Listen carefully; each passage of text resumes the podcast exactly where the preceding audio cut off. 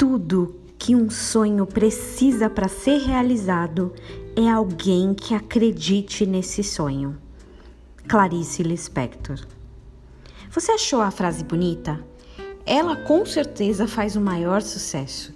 Como a maioria das pessoas tem sonhos e também a maioria das pessoas quer realizar esses sonhos, esse é um tipo de citação muito lida, muito compartilhada. Se você não desconfiou de nada nessa frase, eu vou ter que adiantar você. Ela não é de Clarice Lispector.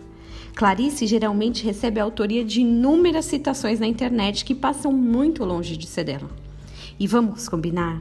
Quando achamos que uma coisa é legal, é bacana, a gente sai reproduzindo, sem muitas vezes ter certeza da autoria do que foi falado. Conhecer quem está falando muda todo o contexto de uma frase. Se eu te disser, Jesus disse: tudo que um sonho precisa para ser realizado é alguém para sonhar.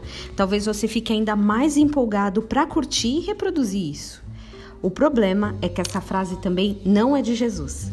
E mais, tanto no Antigo quanto no Novo Testamento, existem várias instruções para que conheçamos a palavra de Deus, justamente para não cair em enganos. Não podemos ser passivos ouvintes que acreditam em tudo que entra em nossos ouvidos. Precisamos saber, confirmar, testar se aquela informação vem realmente da fonte de conhecimento que é a Bíblia.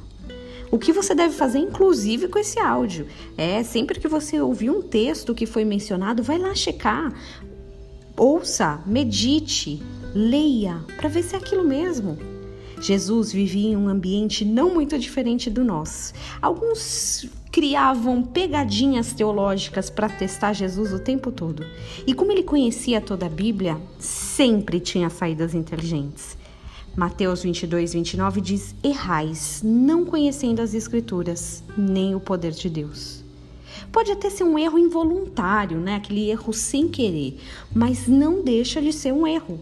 Não conhecer o autor e suas citações corretas tendem a confundir mais do que clarear a visão. Leia a Bíblia e confirme o que Deus pensa ao teu respeito, o que ele realmente fala, as promessas dele para a tua vida.